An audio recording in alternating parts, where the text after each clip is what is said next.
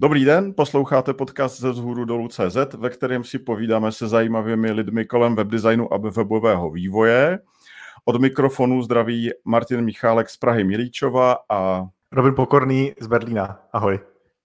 Ahoj. My dneska si eh, vystačíme s Robinem sami, budeme se bavit o zajímavých věcech, eh, budeme se bavit o URL a o tom, jestli ho lidi vůbec potřebují, budeme se bavit o Web Vitals a nových metrikách rychlosti od Google, eh, o microfrontend se chceme bavit a ještě jsme se chtěli podívat na Jamstack.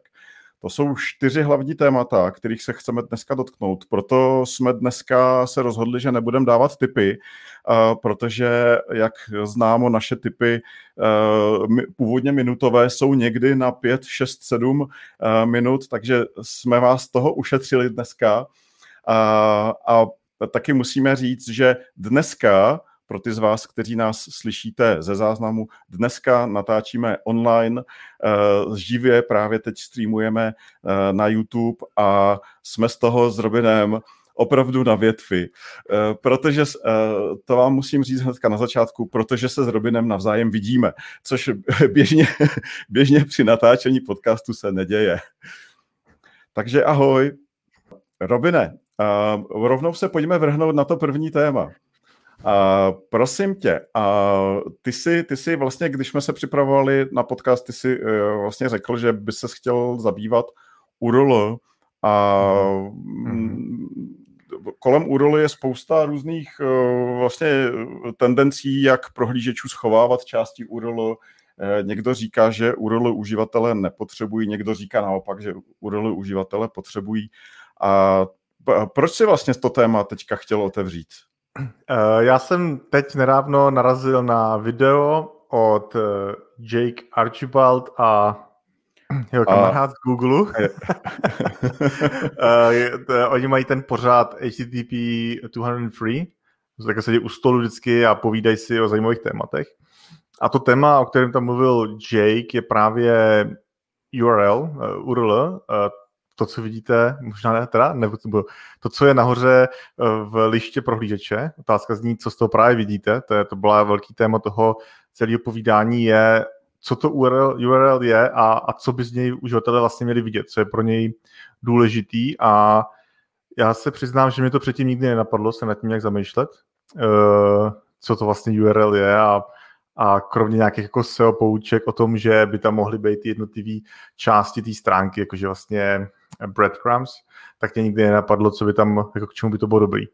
A přijde mi zajímavý se zeptat třeba to je Martine, co si, co si myslíš eh, o URL, jestli jakoby vlastně pro tebe třeba design uh, URL je důležitá část tvorby webu.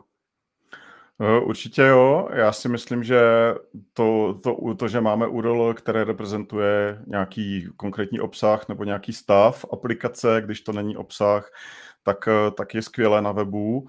A, a co je ještě skvělejší, je, že uh, to URL je možné vlastně sdílet a kdokoliv vlastně se k němu dostane, tak v tu chvíli, uh, v tu chvíli vlastně vidí prakticky to samé nebo minimálně velmi podobnou věc, jako vidím já.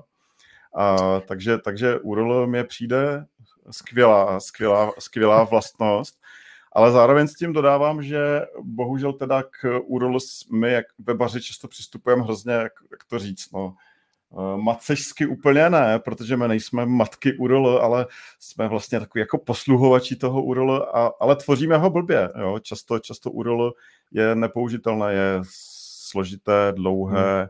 s komplikovanými znaky. Vidíš to, to, to je Martin právě to, co, kde se si možná kloním k tomu, že možná to URL vůbec není důležitý pro uživatele. Jasně. A, a ty věci, co jsi řekl, já chápu některý, ale třeba právě co se týče toho sdílení, tak je to mm, občas jenom, dejme tomu. Jakože pokud si představím takovou tu základní stránku, tak to možná platí, ale mhm. pokud si představím jakoukoliv aplikaci nebo něco složitějšího, tak najednou tady ta věc, že to můžeš sdílet, třeba ani není pravda. A jedna z těch věcí, o kterých tam v tom videu mluví právě, je, že z toho celého, co ty posíláš ten server, tak je URL jenom malinkatá část. Ty vlastně nevíš, jakou metodou to bylo poslaný, vlastně tě to jakoby nezajímá. Uh, nemáš tam ty hlavičky, nemáš tam všechny další věci. To znamená, ta URL není nutně jediná věc, podle které se určí, co dostaneš zpátky.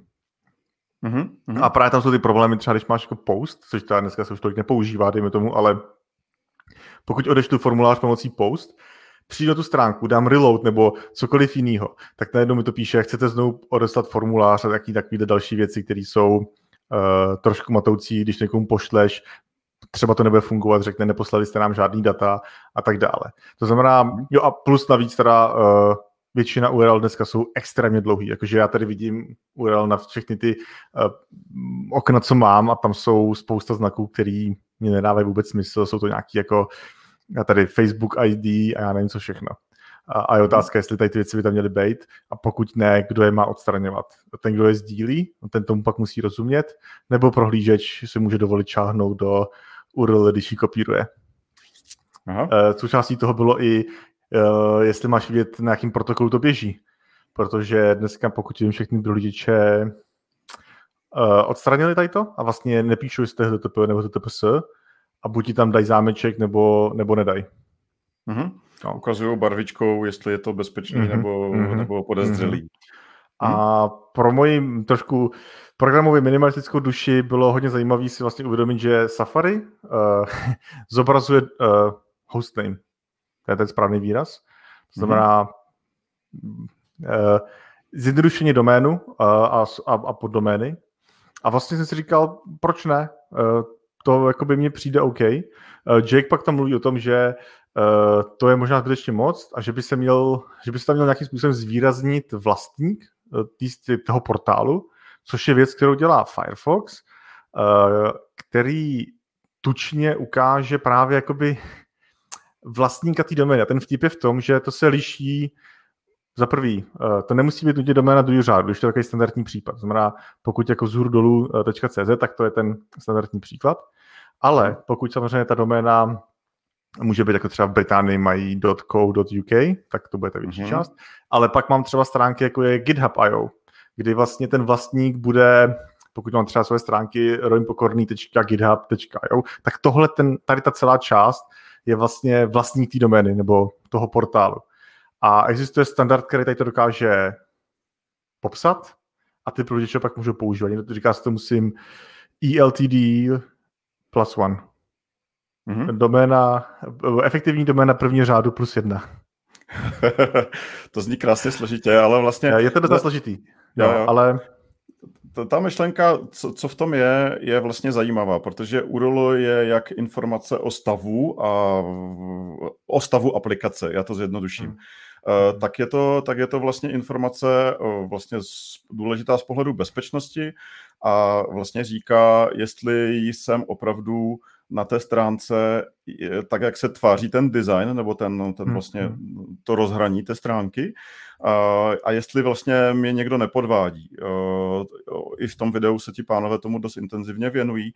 A, a to vlastně je ta věc, kterou vlastně, když bychom spojili ten, je to, jak se chová Firefox a to, jak se chová Safari, to znamená, Firefox akcentuje toho vlastníka, ale pokud se nepletu, pořád zobrazuje celé URL a Safari vlastně cíleně ořezává ty části URL, které jsou vlastně jakoby z pohledu uživatelského nezajímavé, tak, tak vlastně to, to mi připadá jako zajímavá cesta určitě, protože tam je důležitá ta bezpečnost a zůstává to tam. Mm-hmm. A, a zároveň vlastně v případě toho Safari se, se zneviditelňují ty části URL, které můžou toho uživatele jenom mást a mluví na něj nějakým mm-hmm. ošklivým jazykem, které, kterému on vůbec nerozumí. E, tam ještě zajímavý dodat jednu věc.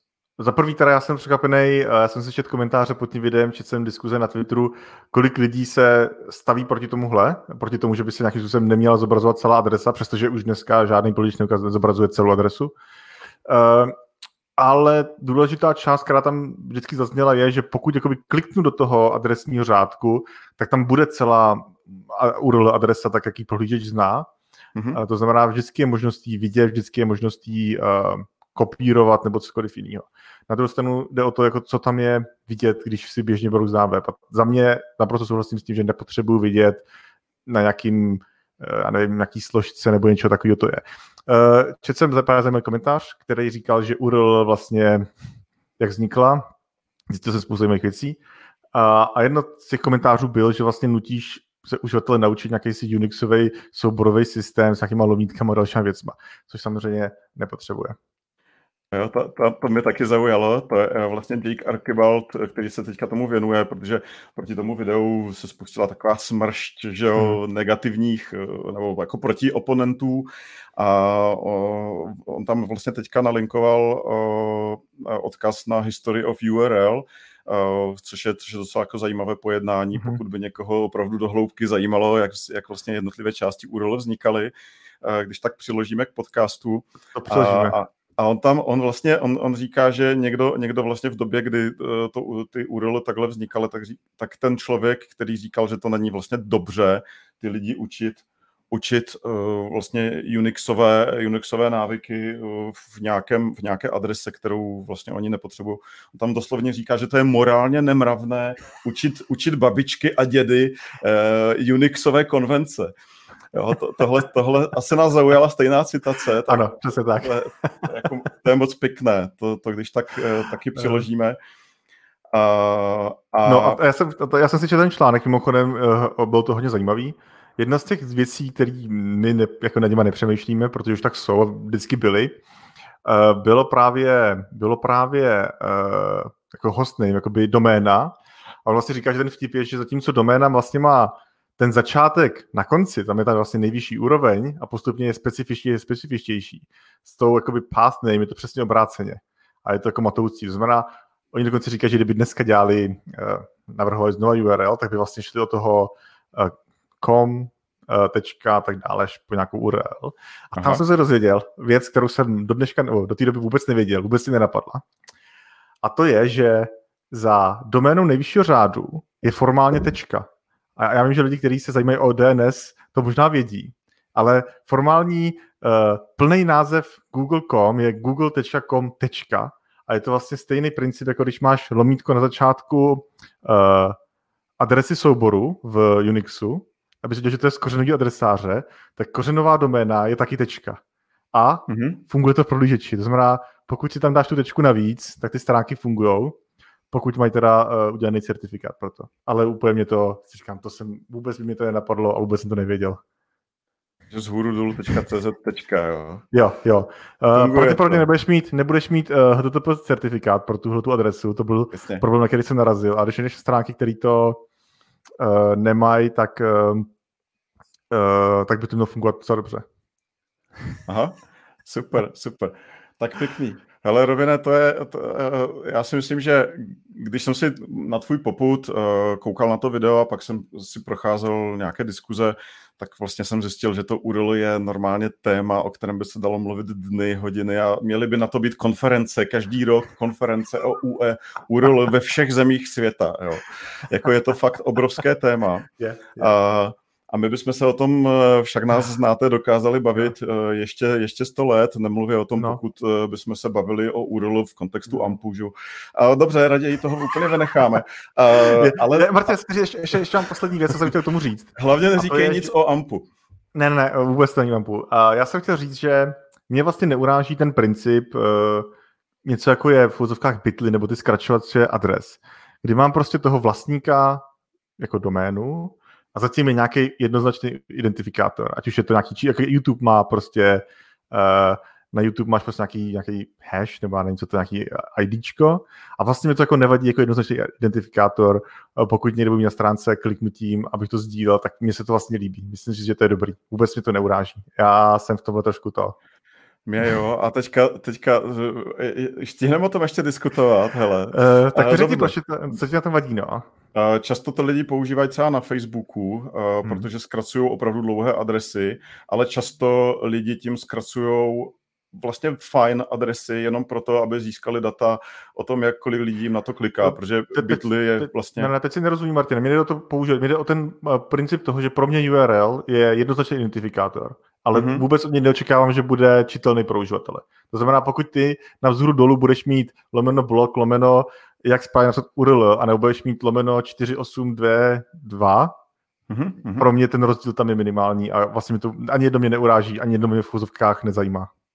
Já se ještě vrátím k tomu, vlastně uh, to máš pravdu, ale abych to vysvětlil, vrátím se k tomu, uh, k tomu co jsem myslel, tak uh, když je to zkracený přes bitly, tak vlastně nevíš, jestli je to ta stránka, kterou už si třeba viděl. Ono vlastně v tom URL ta, je přece jenom ta informace, to znamená... Uh, jo, Zkracovače jsou podle mě jiný téma, o tom to jsem, to jsem jo, nechtěl to. Já jsem chtěl říct ten vizuálně, jak to nakonec vypadá. Ale samozřejmě ten vlastník si myslím, proto, proto vlastně to vtipný, ten, ten vlastník, ta doména, ta ELTL plus jedna je to, co mě zajímá, a pak nějaký identifikátor. Mm-hmm. Mm-hmm. Dobře, takže dal to raději nebudeme rozebírat, protože nám tady přišel dotaz, uh, tak zkusíme... To se nám nikdy nestalo, to je poprvé za celou historii. poprvé za celou historii podcastu, ale ne, uh, nám chodili před podcastem, nám chodili tak, dotazy, jo, na které jsme ji zodpovídali, ale teďka nám přišel poprvé jako online dotaz díky dnešní formě. Uh, Robine, říká ti něco scroll to text fragment? Ano, ano. Uh, to je Jestli novinka... to nasledí Firefox, uh, jestli o tom můžeš něco říct, jo, protože tady Uf, přišel uh, dotaz, za který Já jenom řeknu, co to je. To, je. to má teď eh, Chrome, takovou novinku. Já jsem to poznal jenom, když jsem na vyhledávání výsledcích Google a kliknu právě na nějakou stránku, tak on do URL přidá speciální jako návěstí a to pak zvýrazní text na té stránce. To znamená, de facto to návěstí říká zvýrazný text a pak tam je v úvozovkách ten text, který byl nalezený. A ta stránka se mi naskroluje třeba doprostřed článku do té sekce, kde je ten text. Mm-hmm. Já jsem z toho hodně překvapený, když jsem to dělal poprvé. Do dneška jsem se na to úplně nezvyk. Chápu, že to je dobrý, mm-hmm. když třeba hledám definici něčeho, nebo použití něčeho, jak mi to dostane do prostřed toho článku.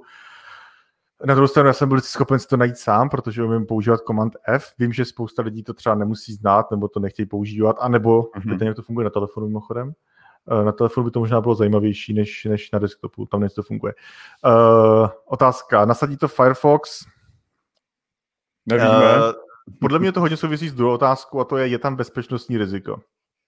Já si myslím, že není, protože, jak říkám, je to jenom, to dělá prohlížeč, není to nějaká vlastně v té adrese jenom říkám, prosím, běž na tenhle ten text, pokud ho najdeš. Nevidím v tom bezpečnostní riziko, protože on neposílá ty data nikomu jinému, není možný udělat nějakou interakci, eh, znamená, kdybych třeba přemýšlím, eh, jak to zneužít, že bych dal zvýrazný nějaký e-mail nebo něco takového, pořád to nedostane ten útočník nijak. Eh, je to jenom vizuálně zobrazená věc. Pokud vím, tak ani to, že to je highlightnutý nejde v JavaScriptu nebo v CSS zjistit, ten stav se nemění, je to podobně jako s odkazama. To znamená, za mě to je bezpečný a pokud to tak skutečně je, tak eh, si myslím, že by to Firefox mohl uh, implementovat taky. Ale nemám, nezna, nevím, jaký jsou jejich plány. Mm-hmm, super. Uh, tak Robine, děkujeme za odpověď k historicky prvnímu online dotazu. A děkujeme za, za dotaz. My bychom i jmenovali uh, autora dotazu, ale uh, používá poměrně ne, nečitelnou zkratku. Takže děkujeme IICDF. Můžeme, uh, můžeme komentáře zobrazovat na obrazovce. Uh, to bychom mohli, uh, takže to rovnou teďka zkusíme. Uh, takže děkujeme, děkujeme, uh, do, uh, do, děkujeme tady tomuto zobrazenému muži IICDF. Uh, eh, tak, takže, uh, takže, takže díky uh, pro ty z vás, kteří na to, to posloucháte ze záznamu, tak jsme právě slavnostně s Robinem poprvé zobrazili něco na obrazovce našeho streamu. Uh, proto se tak tetelíme.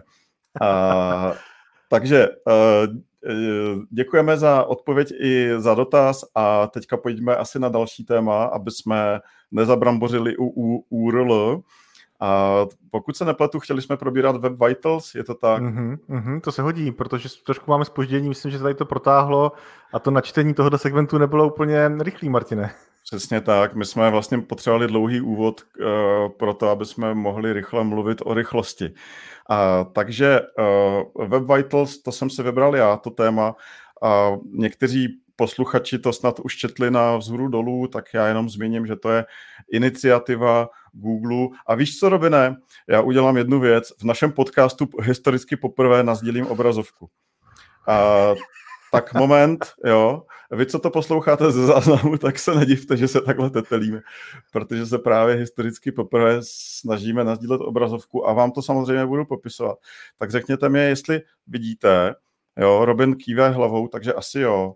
Takže Web Vitals je vlastně iniciativa Google, jak zjednodušit měření webu, problematiku měření rychlosti webu.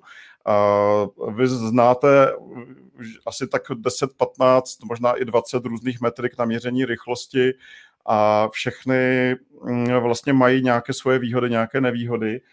Google si řekl, pojďme to zjednodušit a vlastně udělal dvě úplně nové metriky a vzal jednu z těch starších a udělal z toho takovou svatou trojici, která má sloužit k tomu, aby každý, kdo má co dočinění s webdesignem, tak měl v paměti to, jestli ten jeho web funguje nebo nefunguje dobře v těchto číslech.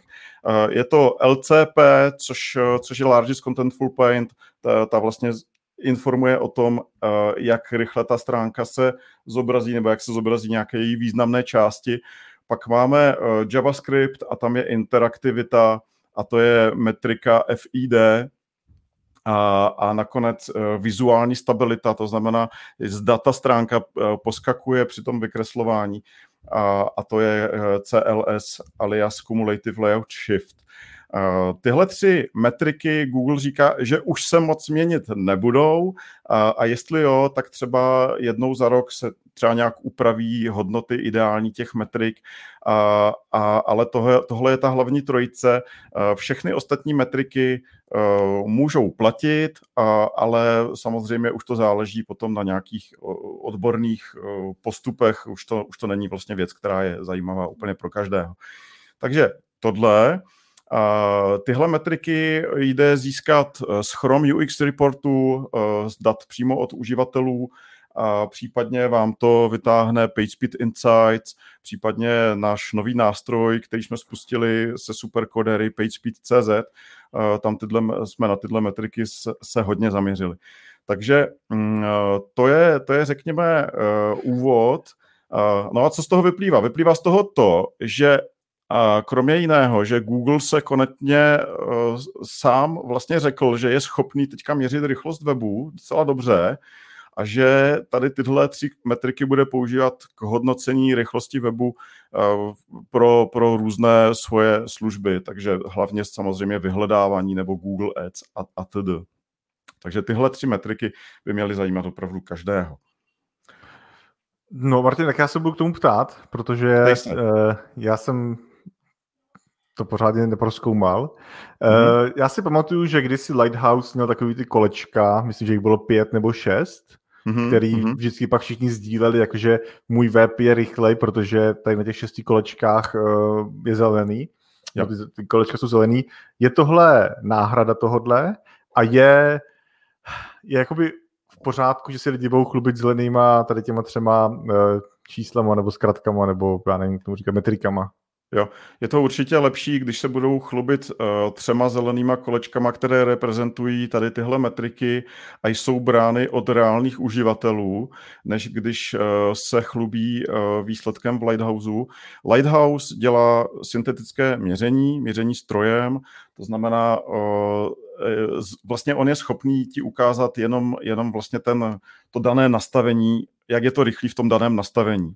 Hmm. Jo, takže udělá emulaci nějakého, uh, star, nějaké staré, uh, staré Motorola, udělá tam uh, 3G připojení, takhle změří všechny weby, to znamená mezi sebou navzájem je to porovnatelné. Je to rychle hotové a je to levné, ale má to hrozně moc daleko do kvality toho, toho, toho měření od těch uživatelů. To znamená, ty, tyhle metriky v těch Web Vitals vyloženě, jako oni jdou změřit i synteticky, taky Lighthouse, nový Lighthouse to tak dělá, že, že ty metriky tam jsou, ale daleko lepší je změřit to od uživatelů nebo to jako vydindat od Google z toho, z toho Chrome UX reportu.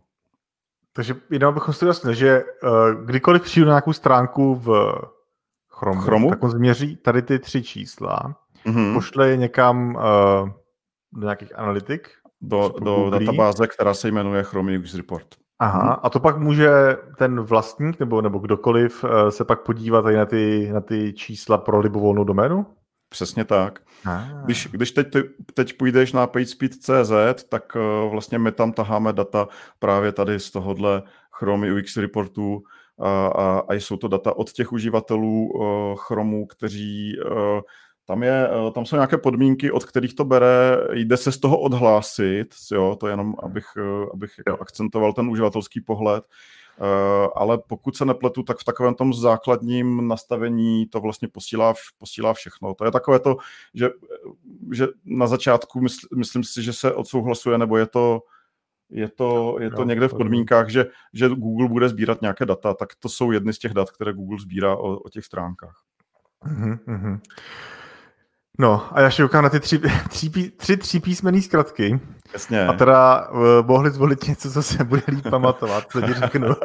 to jo, jakože Web Vitals navíc uh, je, uh, že jo, uh, je dvojité V a jednoduché V. Já jsem si říkal nadějně, že to bude něco jako Volkswagen, jo, ale ono je to naopak ještě k tomu. A, takže já jako člověk, který se tomu věnuju, fakt jako denodenně sedím nad rychlostí nějakého webu, tak, tak za mě, já, já jsem na to zvyklý, že to, že to je takhle. Jo. Ale, jo. ale chápu, že navenek to může působit různě. Myslím si, že Google jde hlavně o to, aby spopularizoval ten pojem Web Vitals. Mm-hmm. Já jsem si vlastně nejdřív říkal, proč vlastně dávají pojmenování třem vybraným metrikám. A je to proto, že oni chtějí, aby, aby lidi si říkali, hele, tak uh, jaký máš konverzní poměr, že jo? Jako my všichni jo. víme, co to je konverzní poměr, tak vlastně měl by to být pojem na této úrovni. Jo, takže jaký máš konverzní poměr? Bla, bla, bla, nějaký. A jaký máš Web Vitals? Takový, jo. Takže uh, myslím si, že se o tom díky tomu dá mluvit. Tak, takže je dobře, že Google to nějak pojmenoval. Web Vitals znamená uh, základní životní funkce, co, což, je, což, je, což je pěkný uh, a, a dobře se to bude pamatovat díky tomu. Aspoň jo. těm, kteří vládnou uh, angličtinou. Takže, takže myslíš, že eh, se přijde čas, kdy někdo řekne, jaký má tvůj web, web vitals a ty řekneš 1,8, 100, 0,3. Jo, jo. A všichni lidi, že myslíš tady ty tři čísla v tomhle pořadí, jo, ok. Jo, Já na to no. koukám, protože bych si nepamatoval. Já si myslím, že to bude potřebovat něco jako, jako, jsem, jako je Solid Principles, tak bude potřeba to nějak jako udělat to nějakou ještě zkratku. A jednu věc, co jsem si všimnul, a to se mi líbí, je, že nad těma no to viděte na tom, co sdílíš, nad těma uh, velkýma zkratkama je vlastně jako část, kterou tu měří, že jo? A to mm-hmm. pro mě je teda trošku jakoby zajímavější. Znamená to první je načítání, druhý je interaktivita a třetí je vizuální stabilita, dejme tomu. Tak to mě mhm. vlastně mm-hmm. dává trošku větší smysl než ty zkratky, ale jo. Jo, jo, jo, to je v pořádku. O, o, vlastně na, na tyhle oblasti je to zaměřené, ty metriky hmm. a vlastně z mnoha metrik, které reprezentují tady tyhle tři oblasti, tak oni jako nejspolehlivější eh, vybla, vybrali, hmm. vybrali tyhle. A tady nám píše eh, do komentářů eh, někdo, že CLS je jako clear screen, ano, t- tak aspoň něco se bude dobře pamatovat. ale nemyslím si, že opravdu jde... Uh, ne, nemyslím si, že když tě Robine v noci zbudím za rok, že bys měl uh, odvyprávět, že LCP, FID, CLS, jo, ale že bys měl říct, hele, uh, v, těch, v těch zelených kolečkách mám tu rychlost všude, teda v těch kolečkách mám tu, v těch třech kolečkách mám tu rychlost všude zelenou. Jo, o, o to jde, nejde, nejde úplně o ty konkrétní. Mimochodem zobrazuje se to v těch kolečkách, nebo se to zobrazuje nějak jinak? Uh, může se to zobrazovat v kolečkách, my to, my to vlastně na tom PageSpeed zobrazujeme v kolečkách, protože ty kolečka jsou pěkný.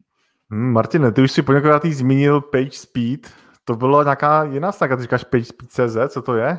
PageSpeed.cz to je věc, kterou jsme spustili před 14 dny se superkodéry a jsem hrozně rád, že se to povedlo, protože spolupráce s klukama je super.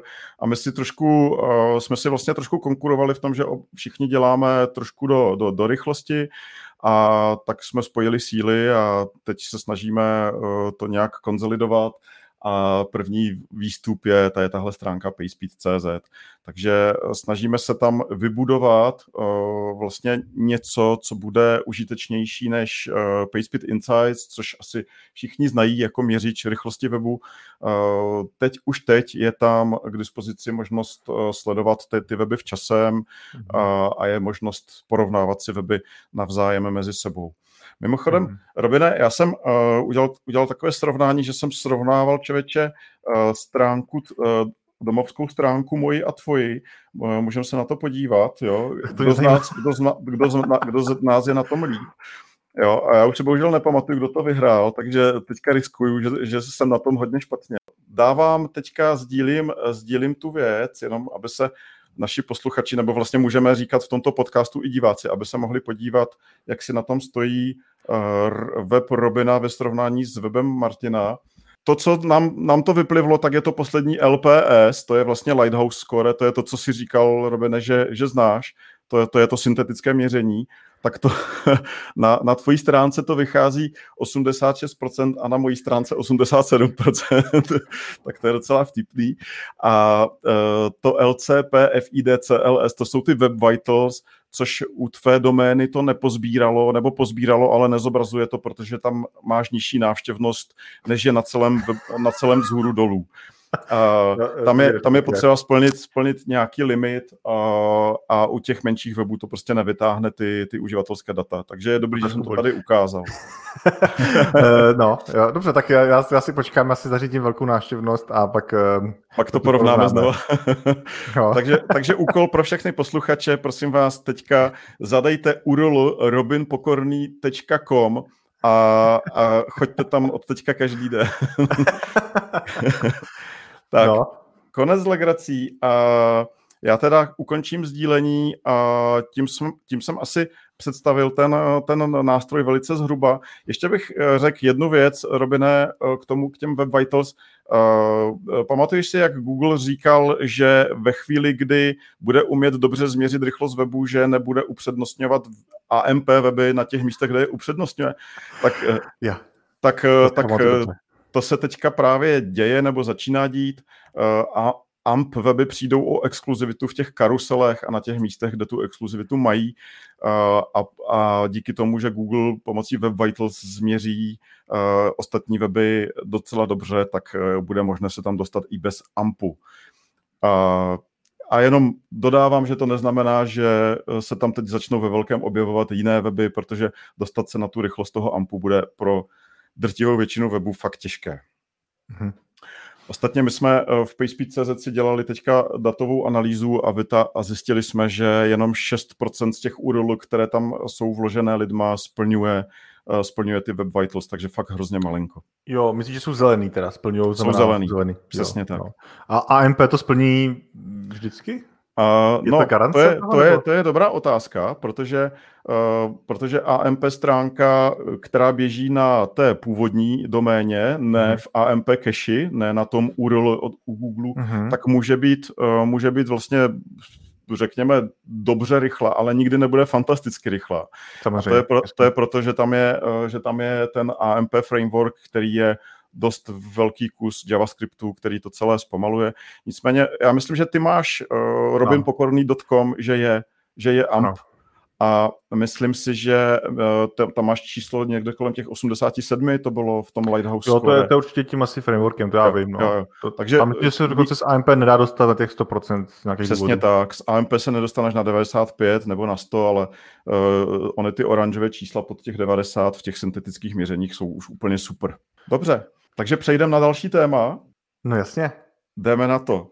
Uh, co, o čem jsme se to ještě chtěli bavit? Chtěli jsme Ale se bavit Martine, o... musíme se asi dohodnout, protože si myslím, že máme čas tak na jedno téma. Aha, asi, dobře. Asi, nebo já nevím, můžeme zkusit to. Každopádně eh, dvě témata, které jsem, o kterých jsem chtěl mluvit, byly uh, microfrontend, microfrontends, microfrontendy. Mm-hmm. Asi. Mm-hmm. Jasně. A to druhý je Jamstack. No. Uh, já si říkám, že kdybychom nestihli Jamstack, tak se to můžeme popovídat někdy jindy. Aha, to je velký téma. A asi bych, asi bych našel spoustu lidí, kteří si můžeme pozvat, aby nám o tom něco řekli, takže mm-hmm. možná bych začal microfrontends. Jo, jo. No Robine, a řekni mi, proč jsi o tom chtěl mluvit? To je tvoje no, téma, tak to mě uh, Z několika důvodů. Za prvý, uh, teď se o tom všude mluví, to je důležitý. Mm-hmm. Za druhý, my to v práci používáme teď, uh, jsem zjistil, protože moje představa Microfrontends byla trošku jiná a já jsem si pak víc o tom čet a zjistil jsem, že vlastně to, co používáme, my se dá považovat za Microfrontends. Uh, takže myslím, že to je zajímavý. Uh, tak super, a po, pojď, pojď mě vzít jako někoho, kdo si to mnohokrát negooglil uh, uh, a pojďme to vysvětlit, co to je mikrofrontend. To znamená nějaký malinký frontendy, jako rychle se hmm, načítají, hmm. nebo no, to co je super, s nima? Tak co to je bylo super, to bylo hezký, to bylo hezký, no, no, pod jeden uh, megabyte, ne, ne. uh, microfrontends je přístup k psaní frontendu.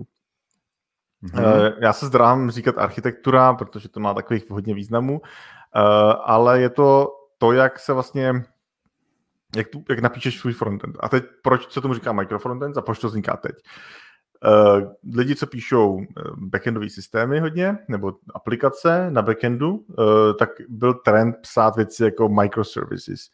Uh, to znamená, že mám spoustu malých služeb, každá služba je dejme tomu noučelová nebo vlastní nějaký, nějaký kontext, jeden svůj, svůj, svůj problémový uh, prostor a uh, ty jednotlivý mikroservisy mezi sebou komunikují a, a obecně má spoustu výhod použít tady tu topologii na serveru.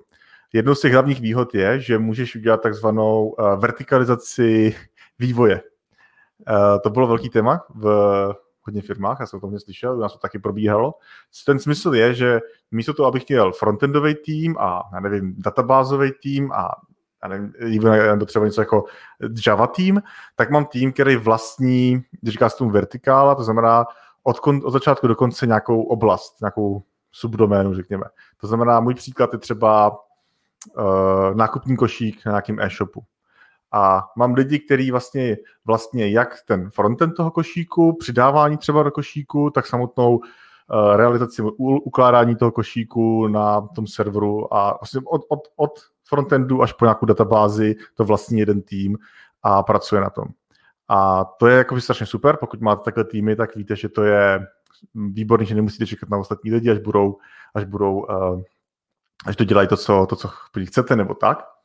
No a právě, že mikroservisy umožnili, že každý tým mohl mít vlastní službičku, kterou totálně vlastnil, mohl si tam měnit, co chtěl, v rychlosti, jaký chtěl. Navíc pokud to je spojený s kulturou DevOps, tak vlastně si i ten tým vývojáři starali o to, aby ten služba běžela a tak dále. Prostě je super věc. No, ale jak to pak je na frontendu? Na frontendu často byla jedna obrovská aplikace, jeden monolit, který všichni editovali. A bylo to to slabý místo, ten bottleneck. Nevím, jestli to má česky. Rozumíme. Rozumíme.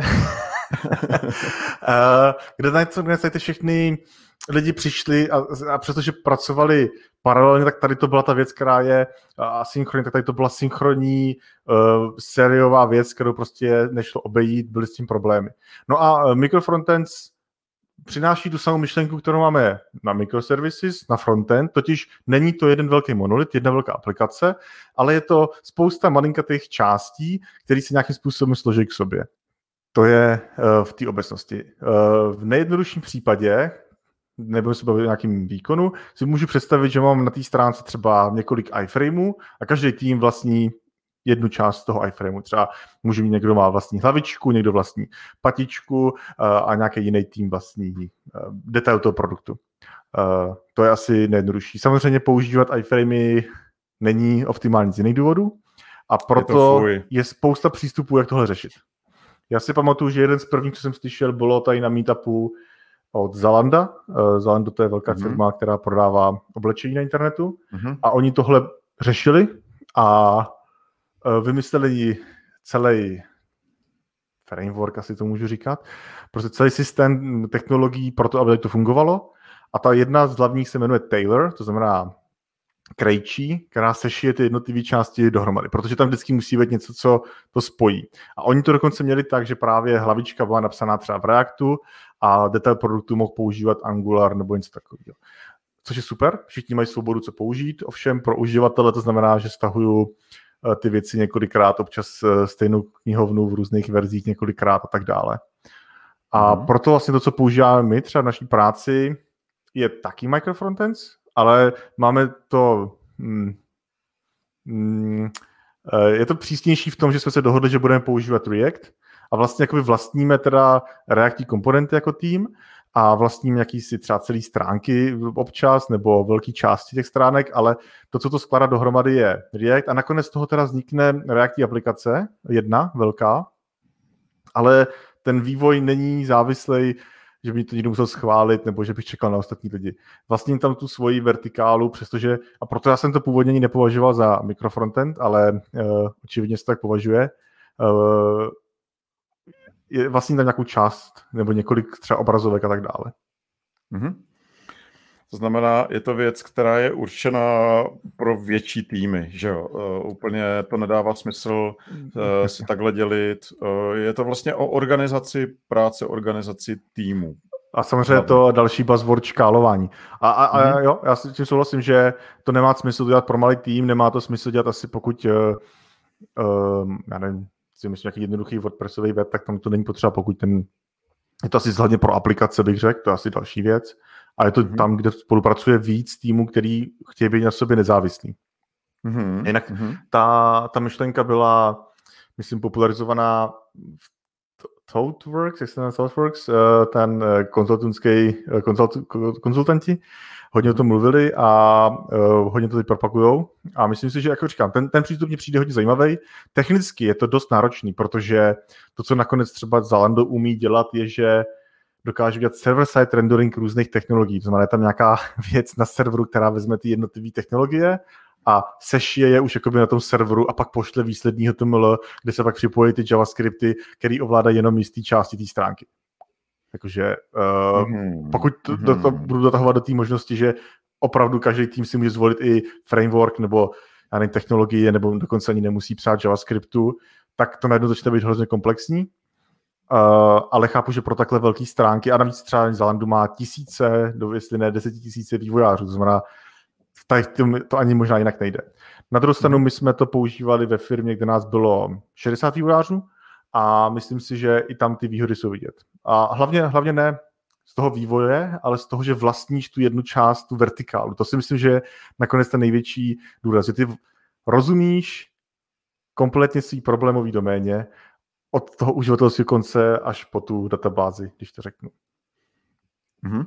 Tam, tam ty výhody určitě vidím, ale co se týká toho, eh, ty jsi zmiňoval, že někde se reálně děje, nebo může dít, že někdo bude používat Angular, někdo React. Eh, je takhle reálně něco napsáno? Já tam vidím dost velké rizika z pohledu právě performance, z pohledu toho, jak to hmm. vlastně potom bude sešitý ve výsledku. Uh, ano, a je to taky problém. Já, já pokud vím, tak Zalando to tak má, že ten jejich mm-hmm. framework mimochodem uh, můžu využít tady naší Uh, našeho sdílení. Já našeho sdílení. Skvělé, skvělé. Oni tady mají něco, oni to pojmenovali dokonce uh, projekt uh, Mosaic a to je vlastně jakoby rodina technologií, tady to je ten Taylor, o kterém jsem mluvil, je tam toho víc, tam si tady byl takový pěkný obrázek, kde tady je vidět jaký router a ta layoutovací služba, nějaký fragmenty a tak dále.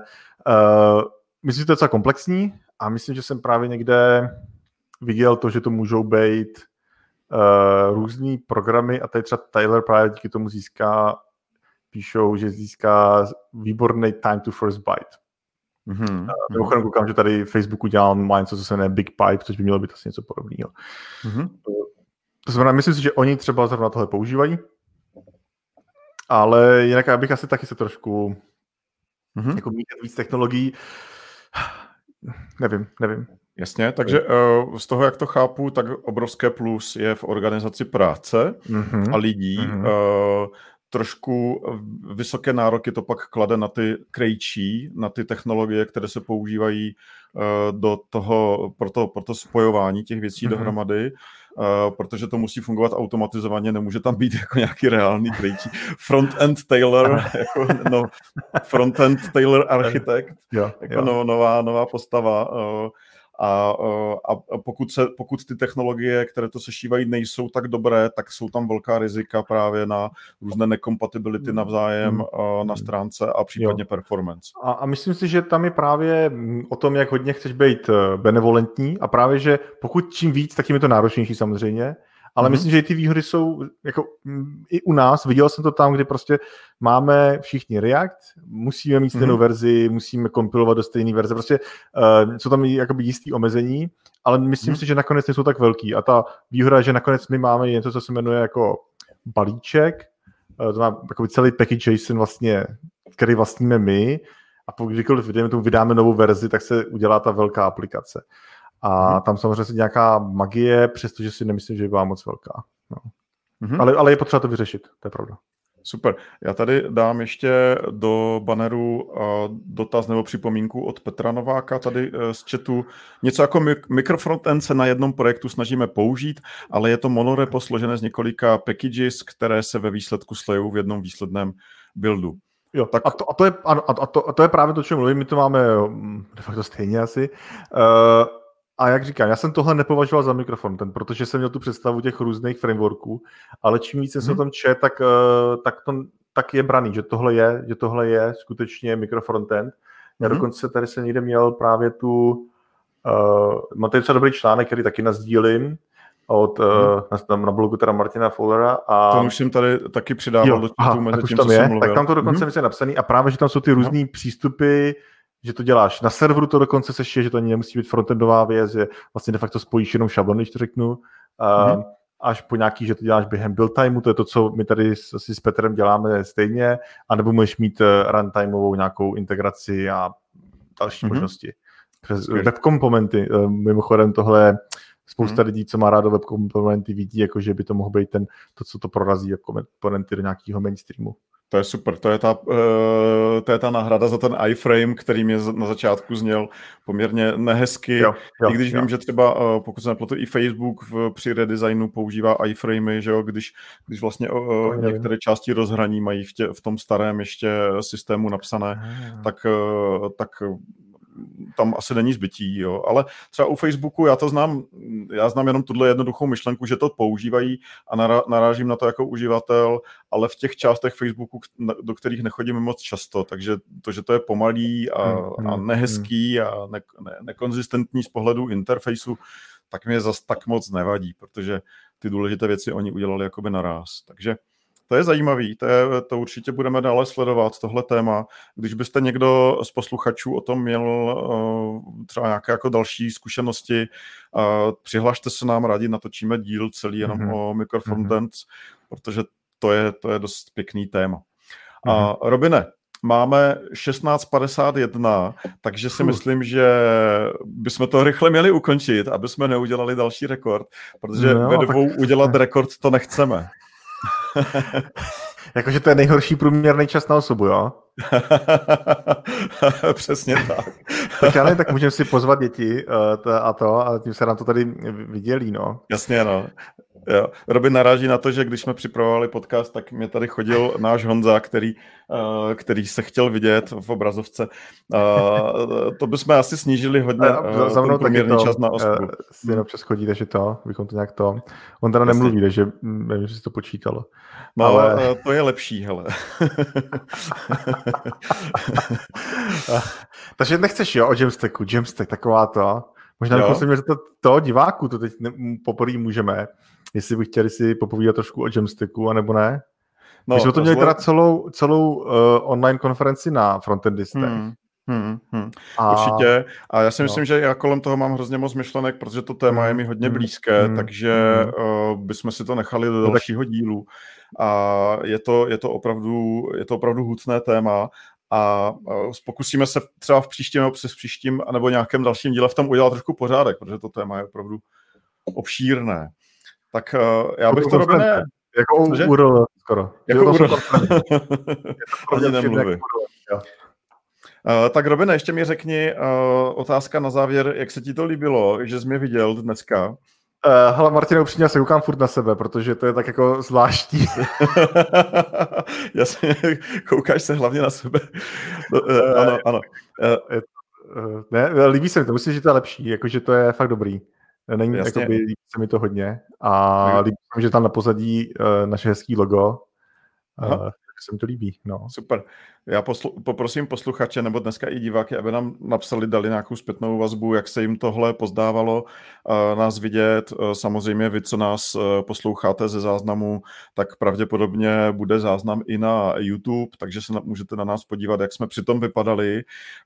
A pokud to bude mít úspěch, tak to minimálně jednou za čas uděláme takhle, protože Robin mi ukázal tenhle nástroj StreamYard, který teda je úplně skvělý, parádně se s tím pracuje. I my dva to zvládneme úplně jako par excellence, eh, když nedáváme URL do, do okna, ze kterého se natáčí. A, tak eh, ještě, ještě máme tady jednu poznámku, že eh, od Viktora, že Tom Vitek o o Microfrontends mluvil půl rok, rok a půl vzadu na pražském pivě v Pintě. Ano, děku, děkuju, děkuju za to, protože já jsem to Robinovi i říkal, že jsem viděl moc pěknou přednášku o Microfrontendech, takže zkuste si někam někde dohledat třeba slajdy, protože tam jsme netočili určitě. Na frontendistech. Na frontendistech. Martina, teda eh, tvůj překlad přímý ze slovenštiny je horší než můj překlad z angličtiny. Dobře, o tom, o tom to raději nebudeme, nebudeme už o tom diskutovat, aby jsme to stihli do té hodiny. Takže vám eh, děkujeme za, za to, že jste nás poslouchali a my se vynasnažíme, pokud budeme pokračovat v téhle formě, to ještě dál šperkovat a uh, zdravíme všechny, kteří uh, poslouchali stream. Uh, moc díky za váš čas a šíste uh, dál to, že je nás možné i vidět a uh, na viděnou u některého z dalších uh, dílů podcastu ze vzhůru dolů. Takže vás zdraví Martin Michalek z Prahy Milíčova a... A Robin Pokorný z Berlína. Ahoj. Ahoj. Nezapomeňte nám dát uh hodnocení na libovolný platformě, jakou používáte. Řekněte nám, když jste nás poslouchali, jestli to nebylo zvláštní, když jsme tady mluvili o tom, co je na obrazovce, jestli vás to nerušilo. A taky nás zajímá, co byste chtěli slyšet eh, dalšího. A samozřejmě každý hodnocení nás hrozně potěší. Díky. Díky.